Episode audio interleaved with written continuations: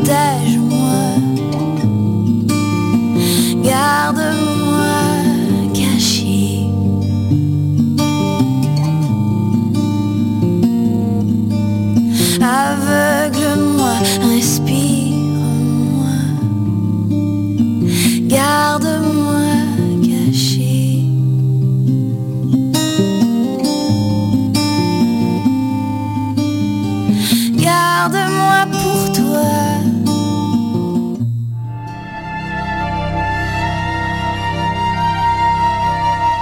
grande première québécoise, une œuvre phare et forte de l'opéra d'aujourd'hui, acclamée partout dans le monde et un vibrant plaidoyer contre la peine de mort. L'histoire vraie de Sœur Hélène Préjean, qui a inspiré le film primé aux Oscars, est ici mise en scène par l'une des étoiles de la mise en scène lyrique canadienne, Alain Gauthier. Les 9, 12, 14 et 16 mars prochains à la salle Wilfrid Pelletier de la Place des Arts. Profitez du forfait 18-30 ans. Tous les détails au www.opérademontréal.com.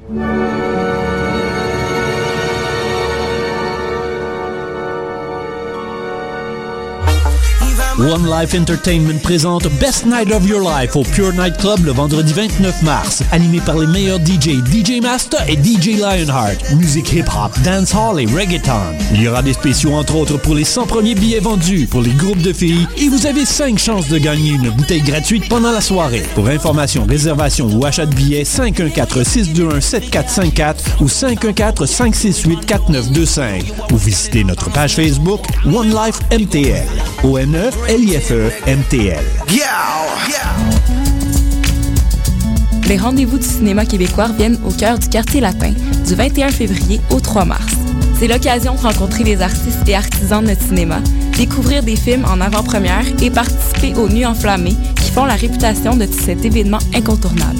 Suivez-nous sur les réseaux sociaux et consultez toute la programmation au rvcq.com et via notre application iPhone. Les rendez-vous du cinéma québécois, une présentation de la SAQ en collaboration avec Radio-Canada. Les productions Nuit d'Afrique présentent la septième édition des Célidors de la musique du monde. Les Célidors, la distinction musicale qui souligne le talent des artistes de la musique du monde, vous invite à découvrir 36 groupes.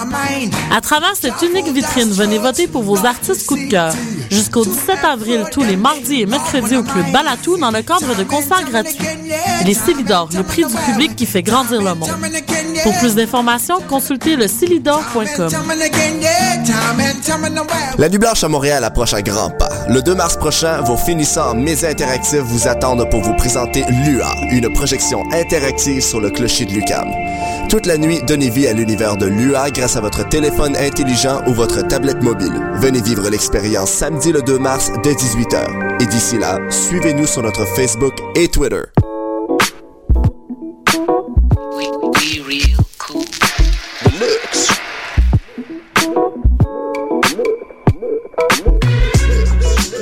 Écoutez Choc FM, l'alternative urbaine.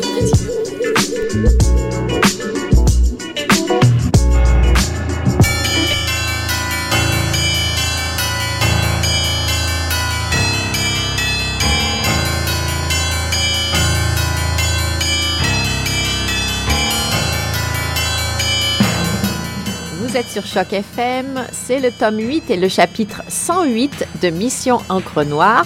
Nous sommes mardi 5 mars 2013. Comme le temps passe vite, n'est-ce pas Eric La Ouais, nuit mais- blanche est déjà derrière nous. Eh oui, mais nous courons sur les ailes du temps, n'est-ce pas? Salut Hélène. Voilà, salut Eric.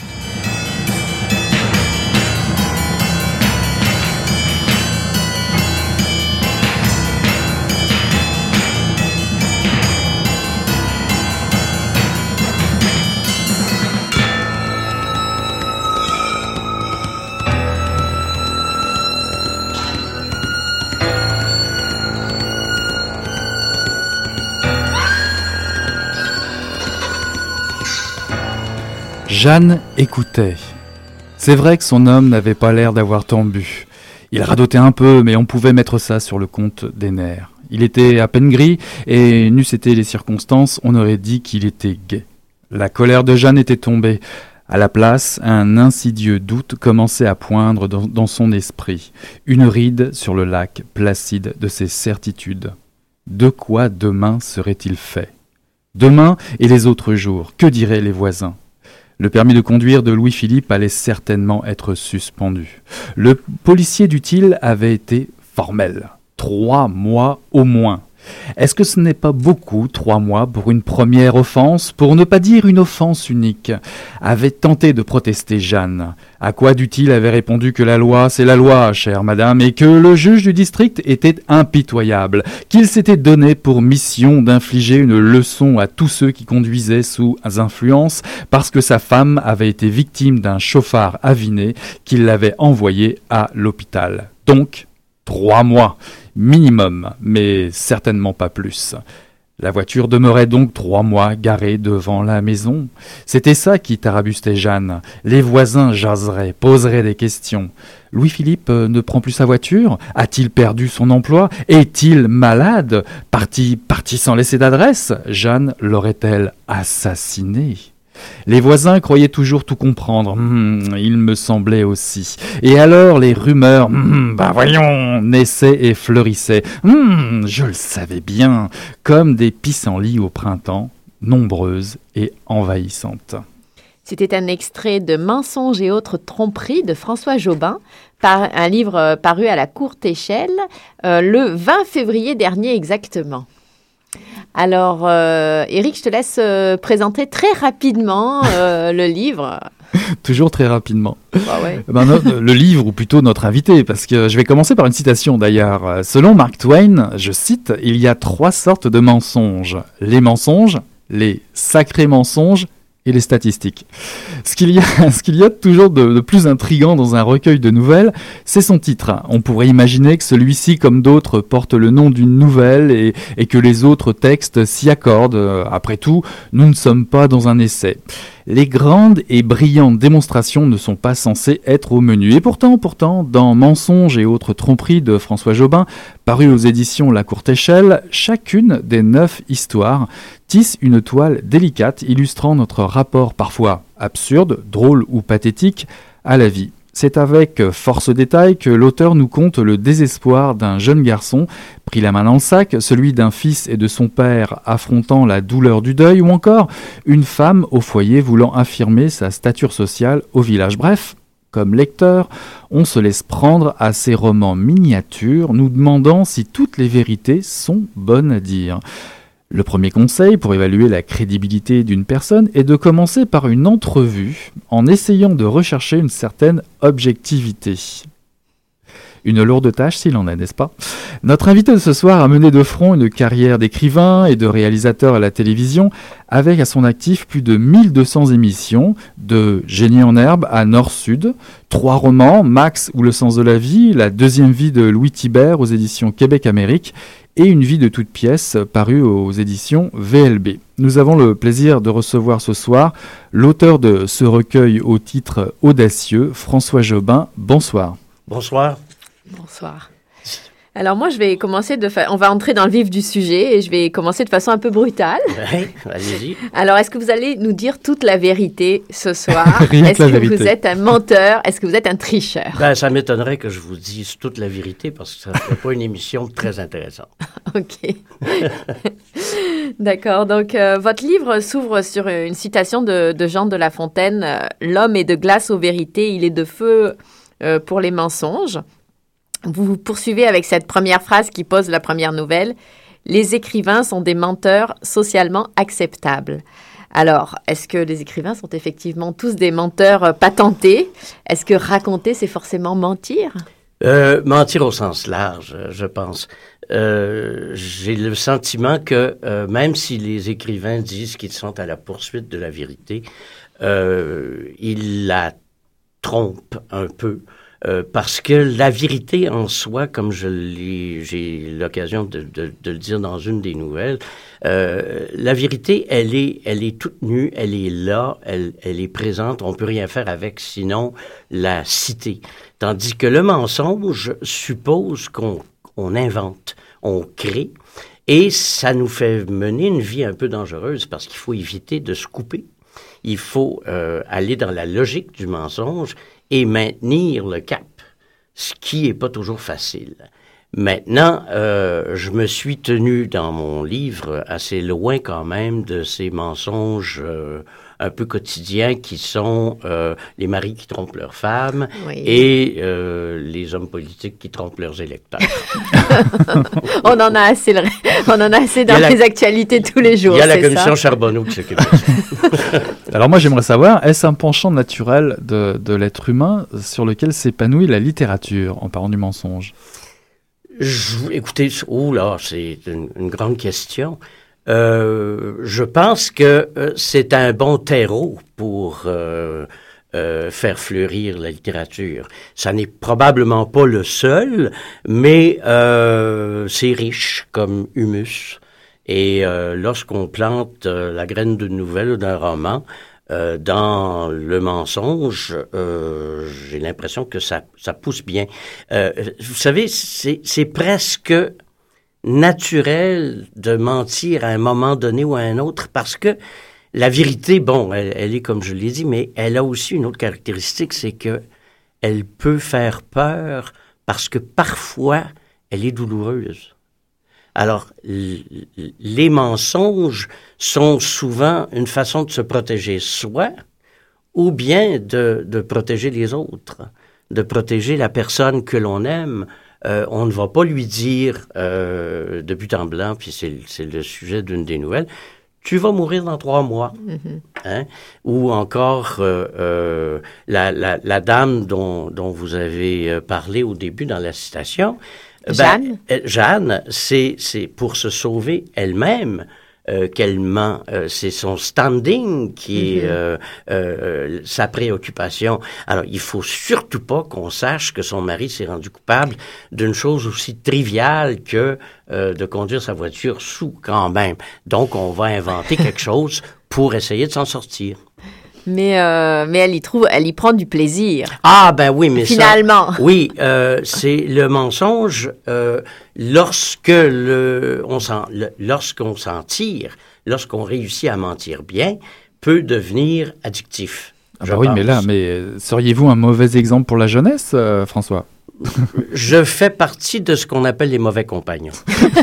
Parce qu'on a l'impression en plus que vous, c'est ça, vous prenez du plaisir et il y a beaucoup d'amusement euh, à écrire ces textes. euh, Euh, oui, parce que, écoutez, la, la vie d'un écrivain, c'est quelque chose de solitaire, c'est c'est pas très payant. Euh, on, quand, on, quand je reçois mes droits d'auteur, euh, je fais généralement un party parce que ça couvre les dépenses à peine. Euh, donc, euh, il faut bien trouver, prendre son pied quelque part, et je pense que une des gratifications dans l'écriture, c'est de prendre du plaisir à euh, choisir les mots, bâtir l'intrigue, euh, euh, échafauder cet univers. Euh, heureusement qu'on a ça. et c'est un livre. euh, tu voulais poser une question? Non, non, moi j'allais dans ton sens. Donc c'est un livre dédicacé à, à votre père. Ouais. Euh, on a l'impression que vous vous appuyez beaucoup sur vos souvenirs d'enfance ou vos histoires de famille propices aux bêtises cachées, secrets honteux qui planent, enfin les histoires de famille en général. Est-ce le cas ou est-ce que c'est l'u- l'illusion de la fiction qui, qui donne l'impression que vous, êtes, vous travaillez l'autobiographie? Quelle est la part euh, Il y a, euh, personnelle? il y a un peu de vrai. Ça n'est pas une autofiction. Euh, D'ailleurs, il y a, il y a un des, une des nouvelles dont la, la, la narration est faite par une femme. Oui. Euh, c'est l'histoire de quelqu'un que je connais, par exemple. Euh, c'est tout le phénomène de la mémoire, mais de la mémoire qui modifie les choses. Euh, de quoi voulez-vous que je parle sinon de choses que je connais? Euh, je me vois pas demain matin euh, écrire un livre qui mettrait en scène un physicien nucléaire. Cet univers-là, je ne le connais pas. Euh, par contre, je n'ai jamais écrit, mais ça va peut-être venir un jour, euh, de livre qui met en scène un réalisateur de télévision. Peut-être parce que ça, c'est trop proche. L'enfance, pour moi, est, euh, est peut-être la période de la vie qui m'a le plus marqué, euh, dont j'ai... C'est peut-être pour essayer de reconstituer les souvenirs. Euh, est-ce que ce sont de vrais souvenirs Mhm. ou est-ce que ce sont des choses qu'on m'a racontées? Je ne le sais pas, j'essaie de démêler tout ça Et euh, il me semble que euh, c'est important pour moi de retourner dans une époque pour essayer de, de, de m'en de m'en pénétrer, pour savoir d'où je viens. Mais c'est un c'est un réflexe euh, que je peux abandonner assez facilement. J'ai déjà publié des nouvelles euh, sur le métro de Montréal et puis euh, des nouvelles policières. Euh, Ça ne me gêne pas. Mais il y a un éditeur une fois. Mais là, qui- le thème s'y prêtait quand même, j'imagine, Oui, à oui, tout à travailler ce matériau qui est effectivement mouvant pour chacun. Tout à fait. Mais il y a un éditeur qui m'avait dit il y a quelques années, euh, il faut qu'un auteur écrive des choses qui sont proches de lui. Ça veut pas dire raconter sa vie, mais ça veut dire au moins parler de choses que tu connais. Et puis, avec la faculté qu'un auteur a de transposer, de, de, de, de prendre des choses vécues puis de les mettre dans un autre univers, euh, je pense que c'est c'est ça qui est c'est en, en, en ça que consiste tout le travail. Alors évidemment, une autre question, c'est pourquoi cette obsession, si obsession il y a, dans ce livre, pour ce livre, pour les mensonges et les tromperies, justement? Je pense que avec la mort, c'est une des deux ou trois choses très importantes dans la vie. Probablement parce que, euh, pour, pour la raison que j'ai dite euh, tantôt, c'est que euh, le mensonge nous aide à vivre dans bien des cas. Je parle pas du mensonge vi- euh, véniel, là, mais je parle du mensonge euh, euh, euh, fondamental, celui même qu'on se qu'on se compte à soi-même, Mhm. euh, qui est peut-être le plus dangereux, parce que euh, si on est moindrement un bon menteur, on peut s'engourdir, on peut s'endormir, s'hypnotiser soi-même et penser que euh, on, on- on ne se pose plus de questions alors. Alors si je vous suis bien, entre les deux pôles que sont la vie et la mort, euh, le mensonge servirait d'huile pour, dans les rouages? Euh, J'irai pas jusque-là. J'irai peut-être pas jusque-là parce que euh, j'ai l'air de, de vouloir dire que le, men- le mensonge, il y a que ça de vrai. Euh, non. Et il prend plusieurs même. formes. Il y a plusieurs. Oui, euh, ouais. Euh, je, je pense que c'est une caractéristique humaine importante. Ça m'étonnerait que les écureuils mentent. Mais les êtres humains, oui, et assez volontiers. Euh, mais euh, il faut quand même, je pense, euh, aspirer à un état où on ne ment plus. Ouais, alors le titre de votre livre, c'est Mensonges et autres tromperies. Alors justement, Ouais. on se demandait, est-ce que vous faites le distinguo entre tromperie et mensonge Et pourquoi Moi, le je faire pensais à tricherie tu, aussi. pensais, tu pensais à tricherie, ok Euh, Il y a une des nouvelles euh, qui, qui raconte euh, l'histoire d'un soldat Euh, qui est dans, une situation de combat. Mhm. Et cette situation, l'endroit physique où il est, lui rappelle une, une vie antérieure alors qu'il était étudiant dans un collège. Un collège euh, qui n'est pas nommé. Mais euh, cette, euh, cette, ce- cette nouvelle-là constitue en soi une tromperie, mais une tromperie de l'auteur face au lecteur. Euh, je m'amuse un peu au détriment ou pour le plus grand enchantement du lecteur, euh, je l'amène avec moi, puis je lui raconte quelque Mhm. chose, et puis je vais pas vous raconter la fin parce que je veux vendre mon livre quand même. mais, mais c'est marrant que vous preniez ce- cet exemple-là parce qu'en fait, en lisant cette nouvelle, je suis revenu en arrière, je me suis dit, Hmm, en, en parlant de mensonges et tromperies, euh, je me suis dit, on aurait peut-être pu voir l'astuce dès le départ. Généralement, c'est peut-être le réflexe de lecteur de polar. Je me dis, Hmm, il y avait peut-être des indices.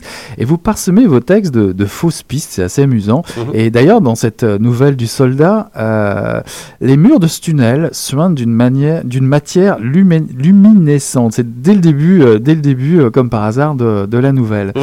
Et, et, et vous dites, l'adolescence est ce que le Moyen Âge est au peuple, une période exubérante de grandes frayeurs, d'espoir démesuré et de sombres croyances. Donc vous nous, entre- vous nous- vous nous entraînez dans une espèce de, de récit de souvenirs, vous, vous, vous jumpez, En vous même sautez temps, on a autre peur chose, parce que on le a soldat peur. est quand même euh, en très mauvaise posture, puis-je Ouais. dire. On passe dans un, ce fameux tunnel dont vous nous parliez tout à l'heure, d'un lieu de peur, d'humiliation et de jeu avec la mort. Alors, évidemment, hein, je me dis, euh, on se fait promener un peu dans tous les sens.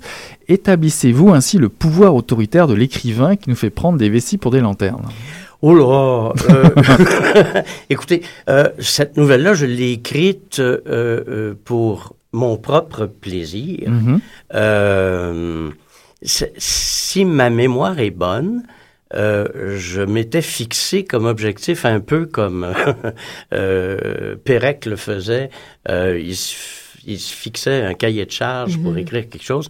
Alors moi, j'ai pas été jusqu'à m'écrire un cahier de charge, mais ce que j'ai fait, c'est que je, dev- je voulais écrire dix nouvelles à partir d'un mot pris au hasard dans le dictionnaire. Ah oui, ok. Et euh, je l'ai ouvert et j'ai paf et ça m'a donné un, un mot dont je me souviens plus d'ailleurs, mais qui n'a- qui n'est pas le titre de la nouvelle Qui est pas tunnel, actuellement. d'accord. Euh, si, si, si, si, si, c'était tunnel. Alors, bon, euh, j'ai commencé à écrire cette nouvelle-là, mais sans arrière-pensée, simplement à, à, à me, en me laissant euh, inspiré par le mot.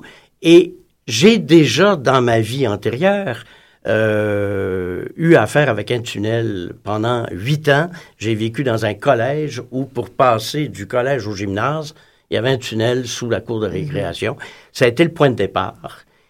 Et comme ça, c'est pas très intéressant, j'ai voulu y impliquer euh, à, à autre chose. Alors j'ai conçu euh, cette idée du soldat qui est pris lui aussi dans un tunnel. Alors les deux. Mais je pense pas que ça soit machiavélisme de ma part. Non, non. Euh, plus, un jeu, moi je le voyais comme un c'est ça, jeu. c'est ça. Un peu le chat et la souris. Est-ce que le lecteur, tu vas comprendre avant la fin où je t'emmène? Qui de nous deux aura le dernier, un petit peu le dernier mot? C'est Est-ce que ça. tu vas savoir déjouer le, le piège que, que je te tends? Euh, Exactement. Et c'est c'est plus de- comme ça que je le C'est de voir jusqu'où, comme auteur, on peut aller.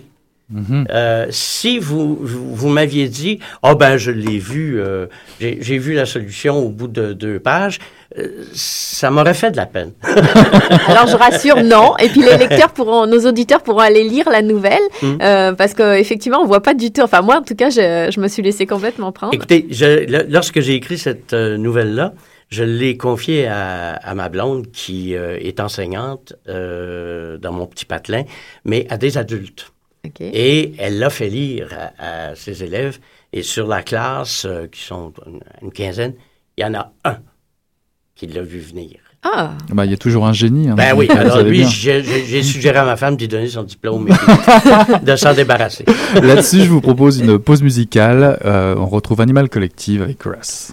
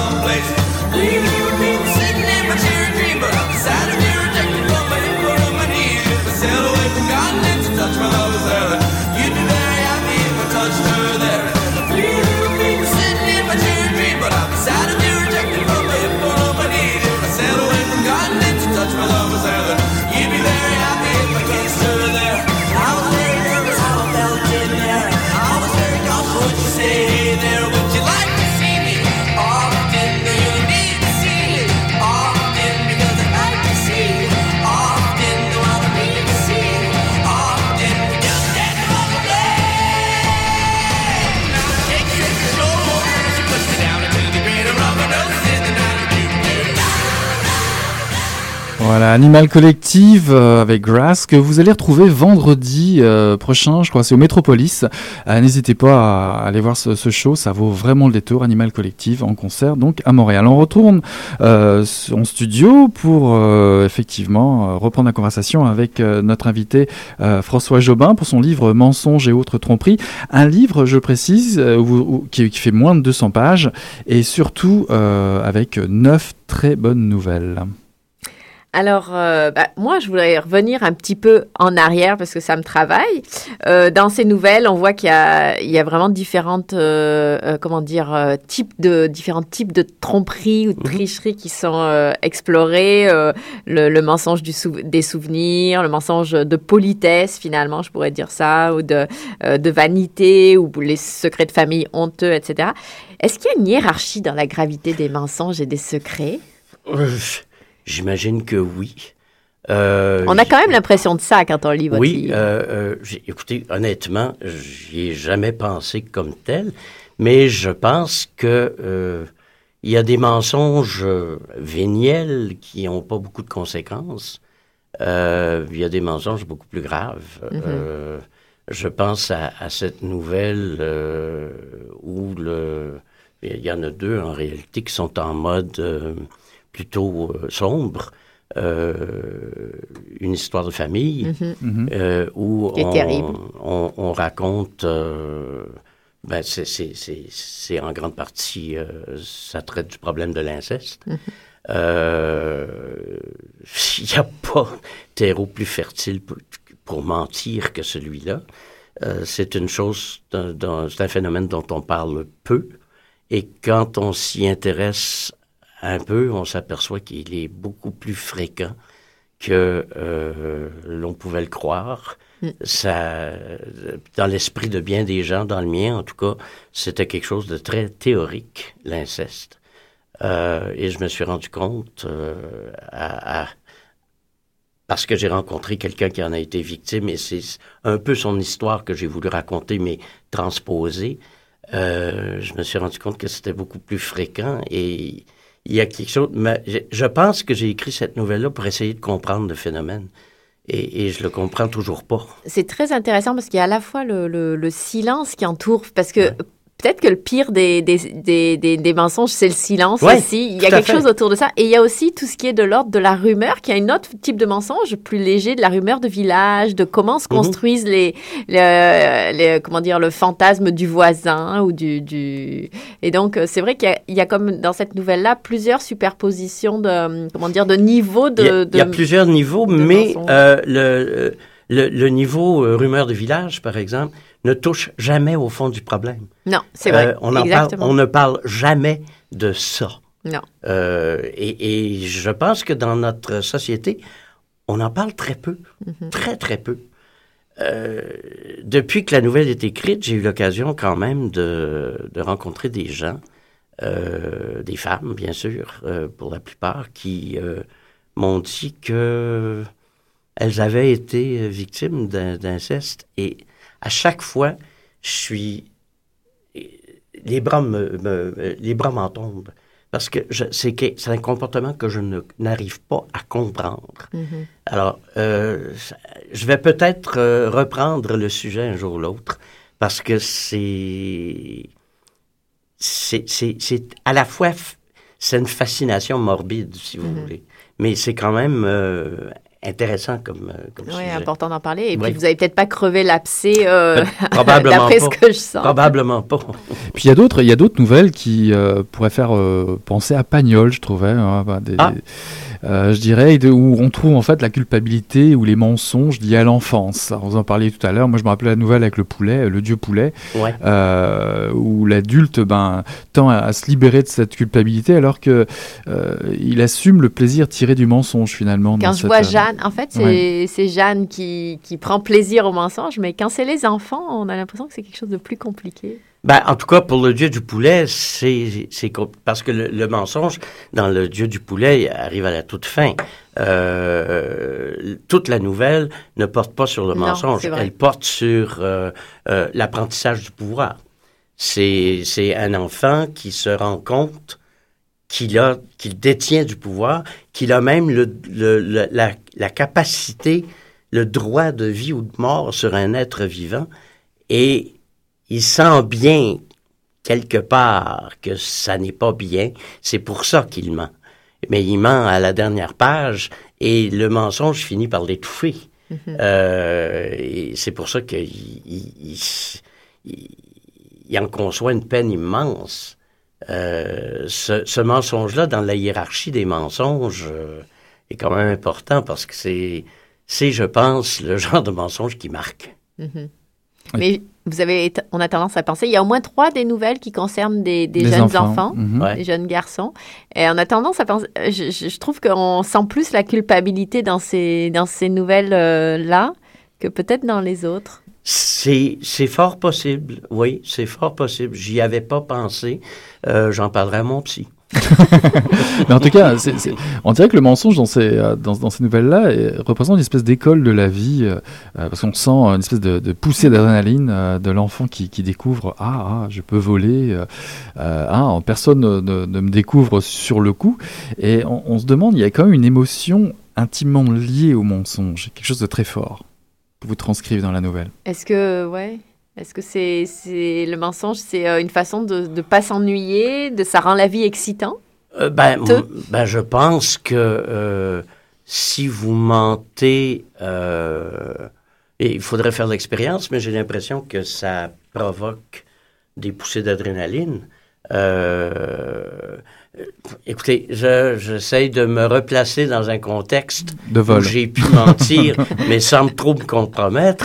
Euh, mettons, quand j'étais au collège, le, le- bon, le mensonge classique du petit enfant, euh, euh, on est par exemple dans la cuisine, on entend un bruit de verre cassé, euh, on s'en va dans le salon, puis on s'aperçoit que le beau pot de fleurs de la tante Ursule est tombé par terre, et le petit enfant qui dit « c'est pas moi, c'est pas moi ».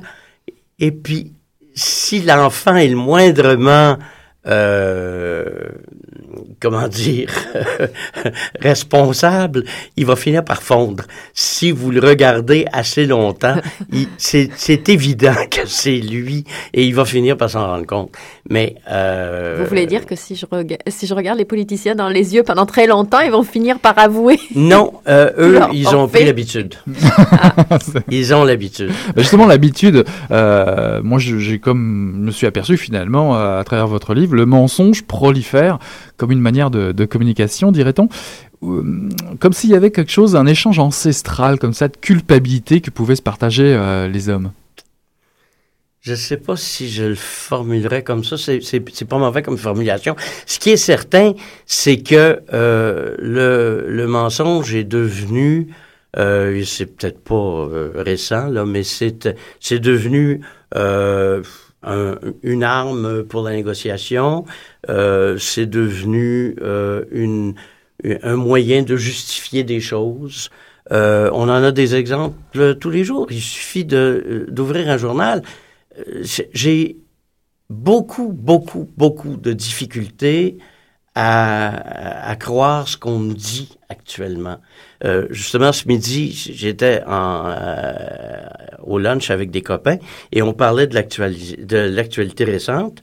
Et on parle d'un, d'un individu qui est dans les aux Barbades et qui est accusé ici d'avoir euh, floué le, le, le chume. Et apparemment, le gars, il aurait un cancer. Bon. Ouais. Euh, et mes deux copains disaient cancer, mon œil. Euh, et moi, dans ma naïveté, je me dis ben, pourtant ça se peut. Ouais.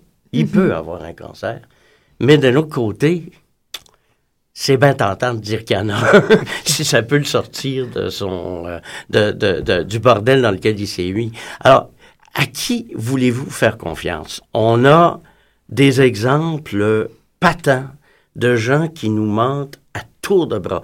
Il y a un sénateur, pas plus tard que la semaine dernière, à qui on posait la question, vous avez une relation avec votre secrétaire? Mais non, pas du tout. Et puis aujourd'hui, dans le journal, c'est confirmé. Ça fait un an que vous le sait. Mais justement, est-ce que vous cherchez à faire réfléchir aux enjeux éthiques finalement? Parce que les, les- les nouvelles, on va, on va dire tout de suite aux auditeurs, les nouvelles sont très ludiques. Certaines sont très ludiques, d'autres sont plus sombres. C'est c'est Mhm. à chaque fois, comme euh, tu disais, euh, Eric, comme des mini-romans. Euh, c'est bien construit, on rentre dedans, on s'attache aux personnages ou au contraire on les, on les exècre, on se demande où ça va finir. Bon, on arrive à la chute, mais à, chaque fois on reste avec une nouvelle euh, interrogation un peu euh, morale, éthique. Est-ce que c'est vous cherchez à donner des leçons? Parce qu'à chaque fois c'est très différent, parce qu'effectivement il y a plusieurs types de, de mensonges, les situations sont complètement différentes. Et puis avec ce titre aussi, mensonges et autres tromperies, euh, je me suis demandé s'il y avait un, une pédagogie Non. derrière ça. Euh, écoutez, moi, je suis pas là pour euh, dire euh, aux gens quoi faire, quoi penser. Mhm. Euh, J'écris des histoires. Il se trouve que les histoires que j'ai écrites ont comme thème commun, puis ça, je m'en suis rendu compte après les avoir écrites, le mensonge. Alors, c'est pour ça que j'ai intitulé le livre Mensonge. Mais je n'ai pas écrit un livre là-dessus. Ah d'accord, vous n'aviez pas décidé que c'était un thème que vous vouliez Pas du travailler. tout, pas du euh, tout. d'accord. Je fonctionne pas comme ça. Euh, et, et moi, mon, mon, mon objectif, c'est de raconter une histoire. Euh, et, et pas de d'en tirer la morale. Euh, je suis pas Jean de La Fontaine, j'ai pas Mhm. son talent. Euh, mais si les gens s'interrogent après avoir lu une de mes nouvelles, tant mieux.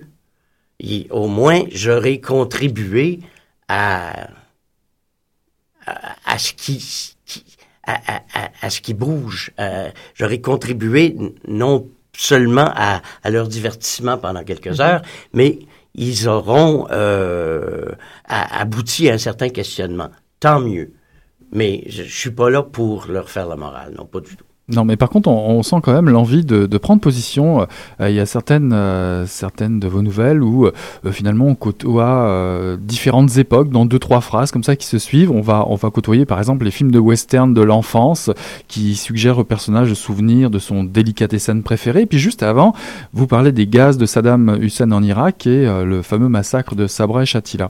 Euh, donc vous mélangez un peu le- les styles et, et les genres. Est-ce est-ce que c'est une façon pour vous de vous, pro- vous promener entre mélancolie et une forme de, euh, de prise de position finalement Il y a peut-être, euh, il y a peut-être de ça, oui. Euh, je- j'ai, j'ai pas tendance à, à, prendre position consciemment, mettons. Euh, mais il peut arriver que spontanément, au- dans une phrase, me vienne une image qui, euh, mon jupon va dépasser, si vous voulez. Euh, mais j'ai pas d'objection à ce que mon jupon dépasse. Euh, ça, ça me, ça me dérange pas qu'on dise, ben, t'es pour ou telle, telle chose ou t'es contre telle chose. Mais ça, ça, ça n'est pas mon intention première de le dire. Comprenez? Oui, oui, tout à fait. Est-ce que moi je voulais revenir sur l'écriture peut-être euh, vous disiez que vous euh, avez euh, vous n'avez pas eu l'intention d'écrire euh, donc sur le mensonge. Est-ce qu'il y avait des, des nouvelles que vous aviez en- dans les tiroirs depuis longtemps puis que vous avez ressorti là ou retravaillé parce que c'était le bon moment de les retravailler pour vous ou vous les avez toutes écrites dans le même temps pour ce, ce livre? Je l'ai, non. je vais vous dire un secret. Ah oui. Oui. À l'origine, tout ce livre-là était un roman. Ah ok. Ouais. Mais un roman qui n'était pas très bon.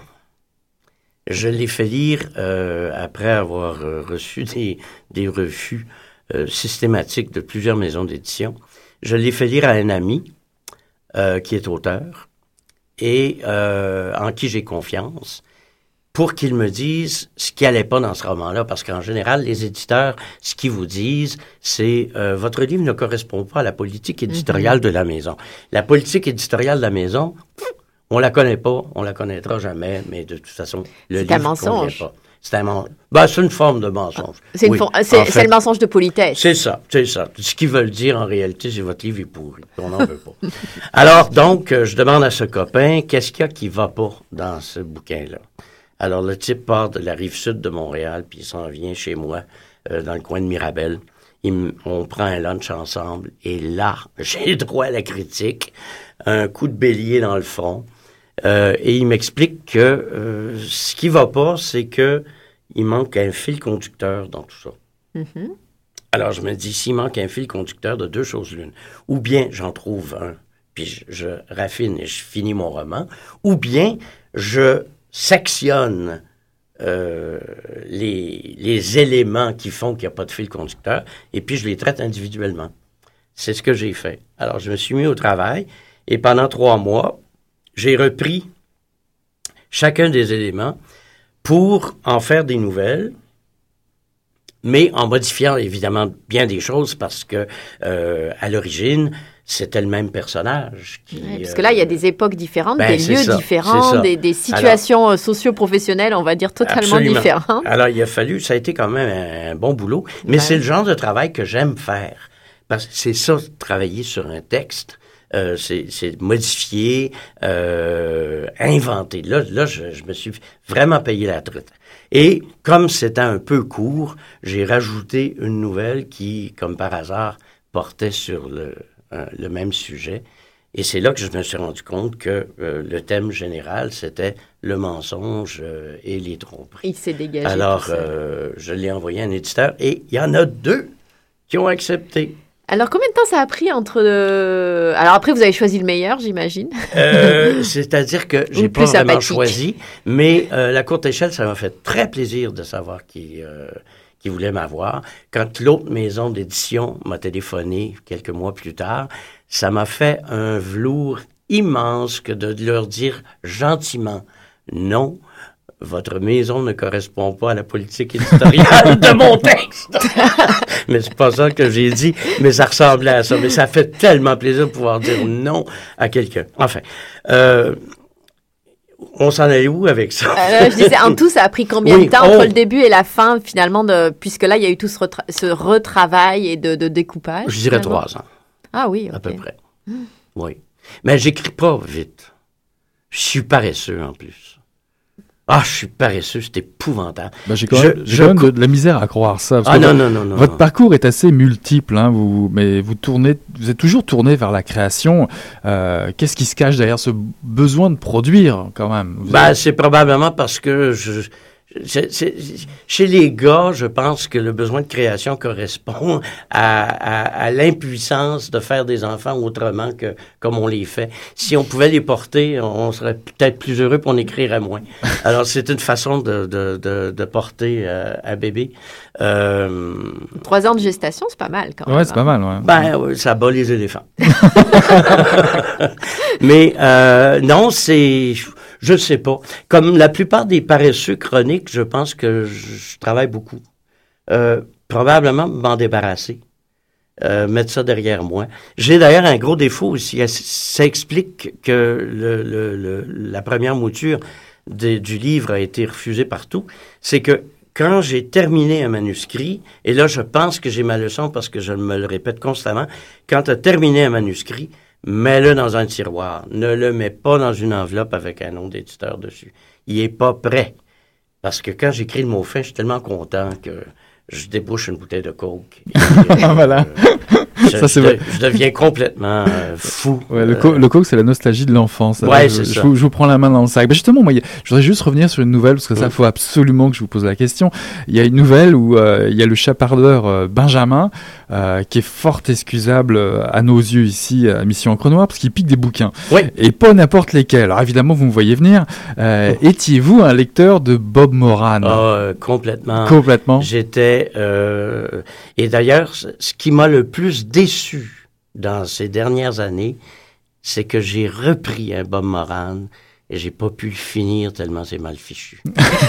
ah, c'est épouvantable. C'était c'était pas l'ombre jaune. Ah, c'était tellement bon à l'époque. Je me souviens quand l'ombre jaune est sorti, euh, le, le premier ombre jaune, le double, c'était extraordinaire. Et, et, et Bill Ballantyne qui disait toujours euh, mon euh, mon commandant puis qui disait ne m'appelle pas commandant Bill. Ah, bon c'était des des des euh, des euh, des tics que, que mais c'était fascinant. Et le père euh, Verne, il, vit toujours. Pour pour nos auditeurs, on va rappeler que Bob Moran est un type, euh, on va dire l'ancêtre de James Bond. Allez, Ouais, allons-y comme ouais, ça, ouais. qui a éternellement 33 ans, qui a toujours 33 ans aujourd'hui d'ailleurs, Les cheveux coupés en bras. et qui en fait a été euh, a été créé par Henri Verne, qui est un romancier belge, Mhm.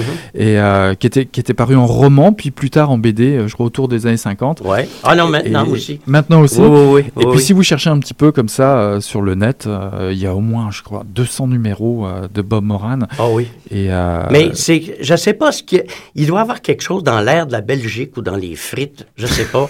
Euh, dans la bière, chose- dans la bière, dans la Dans bière. la bière, ah bon, ils sont, ils sont boulimiques les écrivains là-bas. prenez, prenez Simenon. Ah bah oui. Ah oui. Hein, 5 600 romans. Henri Verne, c'était, écoutez, à l'époque, c'était au moins quatre romans par année. Comment ils font? Ah ben c'est pour ça que c'est mal foutu. je pense. Ah, ah, ah, Alors que Simenon, pas du tout. Hein. Non, oui, Simenon, c'est génial. moi, je voulais savoir, vous étiez donc euh, euh, scénariste, c'est ça, pour la télévision beaucoup. Euh, J'étais réalisateur. Réalisateur. J'ai fait un peu de scénario pour euh, la télévision de TV Ontario. J'ai écrit pour les enfants. J'aimerais ça pouvoir le faire parce que c'est payant, ça. Mais euh, beaucoup plus qu'écrivain, euh, écrire des livres. Mais bon, euh, ça, on ne demande plus, alors voilà. Mais moi, je voulais savoir comment donc on passe de. C'est pas du tout le même médium, mais est-ce que ça reste un travail sur l'imagination, sur. est-ce que ça, ça demande de changer complètement de posture, ou alors c'est une évolution naturelle qui s'est faite comme ça? Écoutez, d'abord, j'ai commencé à écrire jeune. J'ai euh, écrit ma première nouvelle, j'étais au collège. Et euh, je n'ai jamais cessé d'écrire des débuts de romans. J'en ai euh, quantité folle à la maison, des boîtes pleines de débuts de romans. 20 pages, 30 pages, 10 pages, 40 pages, 60 pages.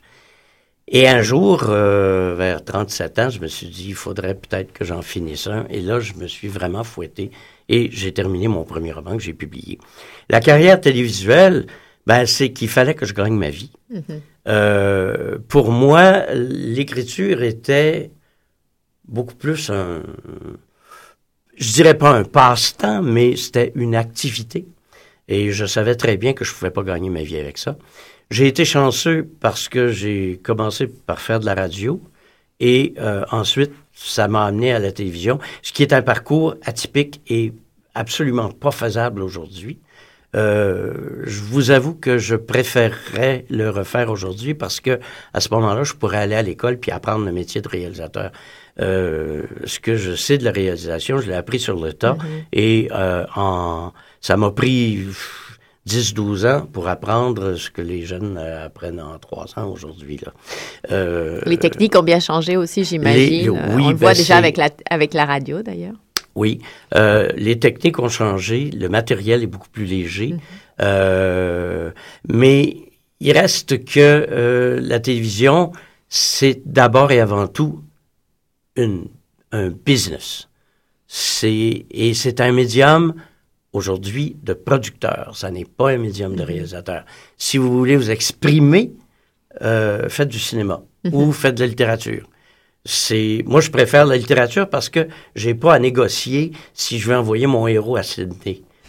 J'ai les budgets pour le faire. C'est ça. Puis, Alors- puis, au final, vous pouvez finir euh, à Mission Encre Noire avec nous, euh, à passer une bonne, une bonne Ben, heure. Voilà. Alors que comme réalisateur, je passe inaperçu. je, vous, je vous propose une dernière pause musicale avec Werewolves.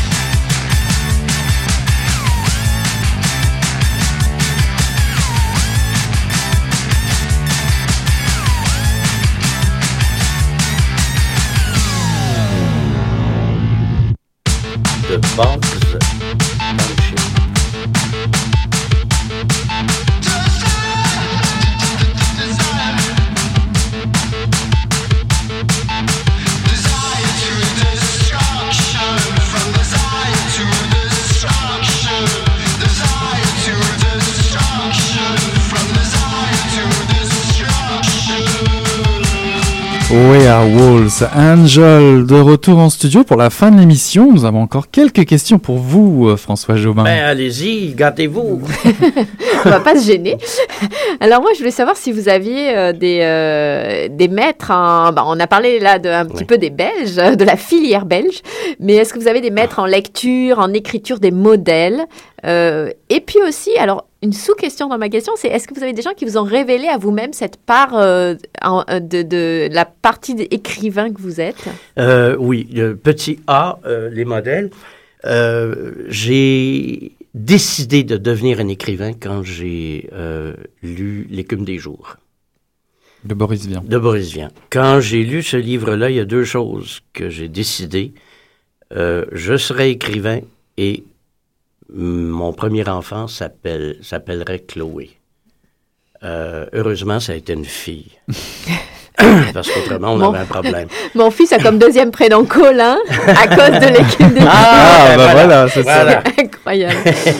Euh, ça a été une influence euh, marquante, déterminante.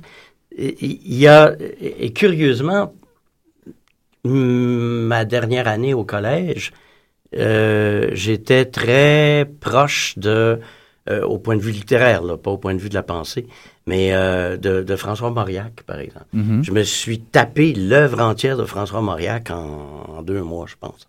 Euh, J'aimais bien les euh, auteurs romantiques aussi. Euh, Maupassant, Charles Nodier. Euh, et comme romancier, j'étais euh, très porté vers Zola, aux grandes dames d'un de mes amis qui, lui, ne jure que par Proust. Alors, depuis, ça fait 50 ans que la querelle dure. Proust, Zola, Zola, Proust. Et, et je suis pas capable avec Proust, mais Zola, j'aime encore. Bah, Zola, Zola Proust, euh, d'habitude j'entends Céline Proust, mais euh, bon, bah, Zola Proust, c'est une nouvelle. c'est- Euh, Et puis alors, est-ce que vous avez des gens qui vous ont encouragé dans cette Oui. voie-là? Euh, j'ai eu euh, deux professeurs aujourd'hui malheureusement décédés, dont un était écrivain, qui est mort très jeune, s'appelle Claude Mathieu, qui est un styliste. euh, c'est lui qui m'a introduit à des écrivains comme... euh, est-ce qu'on dit, ça se dit ça, qui m'a introduit à des écrivains? Je pense que c'est un anglicisme, Euh, mais je- qui m'a présenté les qui qui m'a présenté. qui m'a fait connaître, OK? Oui. On s'entend? Euh, qui m'a fait connaître euh, euh, Borges. Ah oui. Euh, C'était un amateur de... De polar? De, de, de polar. Ah oui, bah, il y a Ah ben oui, oui, oui, oui, oui, oui. oui. Euh, et puis, euh, euh, j'ai, euh, j'ai- j'ai- quand j'ai eu écrit ma première nouvelle, il m'a offert de la dactylographier parce que je n'avais pas de dactylo. Euh, et, et ça, ce que Claude Mathieu me propose de la dactylographie, j'ai trouvé ça extraordinaire. L'autre, c'est un Belge, c'est un monsieur Jean-Marie Moreau, euh, qui est un homme qui est arrivé au, au Canada euh, vers la fin de mon cours classique, c'est-à-dire autour des 65, 64 par là. Et il arrivait du Congo, il avait vécu, c'était un copain de Patrice Lumumba, il avait vécu euh, tous les, les bouleversements au Congo, et il avait été à toute fin utile chassé.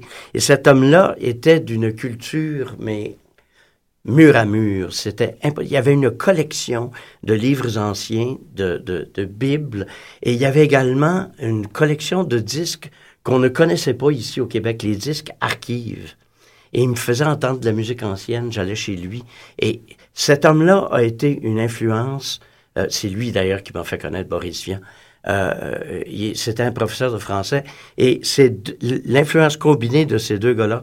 J'ai une dette de reconnaissance immense. Et quand je vais mourir le plus tard possible, je vais aller les voir pour les remercier. Parce que c'est, je leur dois énormément. Énormément de lectures. Alors justement, si vous aviez quelque chose à dire à un, un futur lecteur ou un lecteur, ce serait quoi? La curiosité?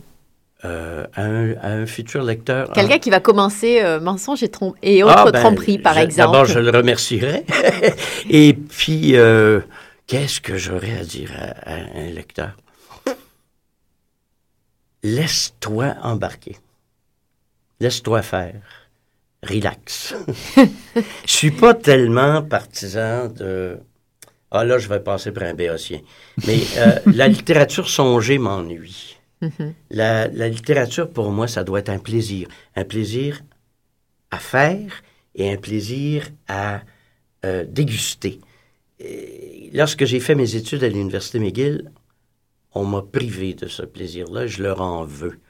Euh, on, prenait des œuvres, on les décortiquait, on les couchait sur une table d'opération. Un livre, c'était plus... euh, J'avais l'impression de faire affaire avec des médecins légistes qui dépeçaient un cadavre. Et, et- ça, ça ne m'intéresse pas. La littérature, c'est quelque chose de vivant. C'est c'est pas un cadavre qu'on dissèque. Belle, euh, belle tirade pour terminer euh, Mission Encre Noire. Je trouve ça magnifique. Euh, mais euh, justement, je me demandais, est-ce que vous avez d'autres livres ou d'autres projets là immédiatement? Vous avez, vous, vous avez donné quelques pistes durant l'émission. mais, Actuellement, je suis en train de travailler sur deux choses. J'écris actuellement quelque chose qui va peut-être devenir un roman. J'en ai quand même 70 pages de fait, alors ça serait bien dommage de mettre ça de côté. Euh, je me donne à peu près trois mois pour voir jusqu'où je vais aller, puis euh, à partir de là, je vais le faire lire autour de moi, là, euh, mais je ne l'enverrai pas à l'éditeur tout de suite. Erreur à ne pas faire. Et puis, je, je, je, je- j'ai écrit une, une pièce de théâtre euh, il y a trois ans qui marche très fort dans ma région. Elle est encore jouée, elle va être jouée encore la semaine prochaine. Qui s'appelle? Euh, Est-ce qu'on a le temps? Ça s'appelle euh, Il faudrait pas pre- prendre grand-mère pour une dinde et grand-père pour son dindon. Euh, c'est on, une- dirait, on dirait du François Barcelot. Ouais.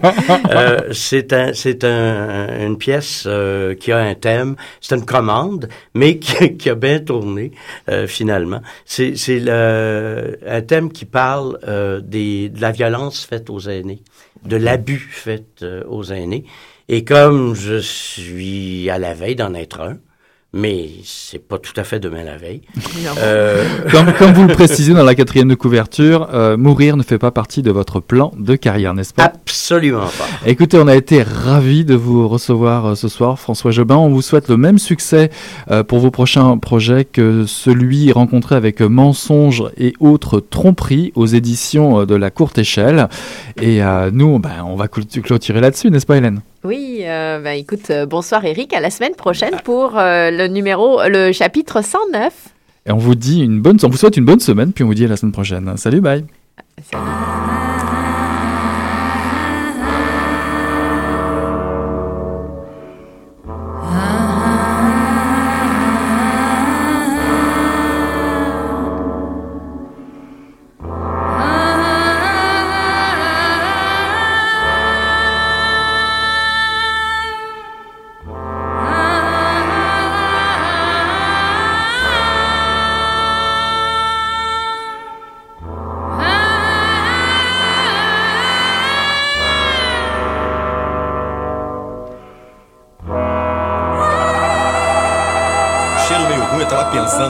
Coisa e fedeu as coisas.